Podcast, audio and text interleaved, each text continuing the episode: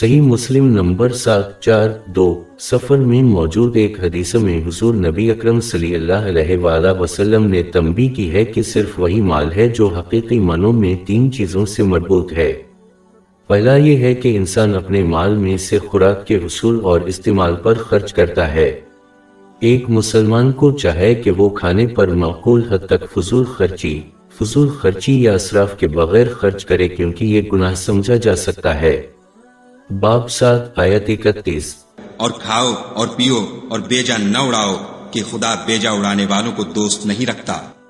مسلمانوں کے لیے ضروری ہے کہ وہ صرف حلال کھائیں کیونکہ صحیح مسلم نمبر دو تین چار چھ میں موجود حدیث کے مطابق اگر کسی کی دعا حرام کھا جائے تو اس کی دعا رد ہو جاتی ہے۔ اللہ کی قسم اگلی چیز جس پر کوئی اپنی حقیقی دولت خرچ کرتا ہے وہ ہے ان کے کپڑوں پر۔ ایک بار پھر ایک مسلمان کو اسراف اور فضول خرچی سے بچنا چاہے کیونکہ ان لوگوں کو شیطان کے بہن بھائیوں کا لقب دیا گیا ہے۔ باب سترہ آیت ستائیس۔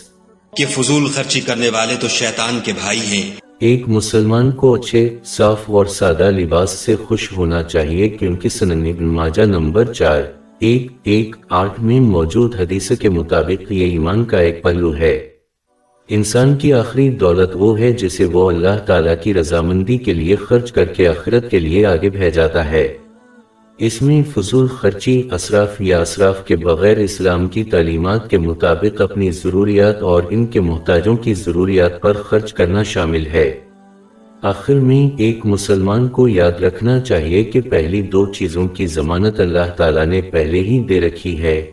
کیونکہ یہ ان کے رزق کا ایک حصہ ہیں جو بدل نہیں سکتی اور آسمانوں اور آسمانوں کی تخلیق سے پچاس ہزار سال پہلے ان کے لیے مختص تھیں زمین اس کی تصدیق صحیح مسلم نمبر چھ، سات، چار، آٹھ میں موجود ایک حدیث سے ہوتی ہے۔ لہذا انہیں اپنی کوششیں آخری پہلو پر مرکوز کرنی چاہیں دولت حاصل کرنے اور استعمال کرنے کی دیگر تمام صورتیں حقیقت میں کسی شخص سے تعلق نہیں رکھتی اور دوسروں کے لیے اس سے لطف ندوز ہونے کے لیے پیچھے رہ جائیں گی۔ حالانکہ قیامت کے دن ان سے اس کا حساب لیا جائے گا۔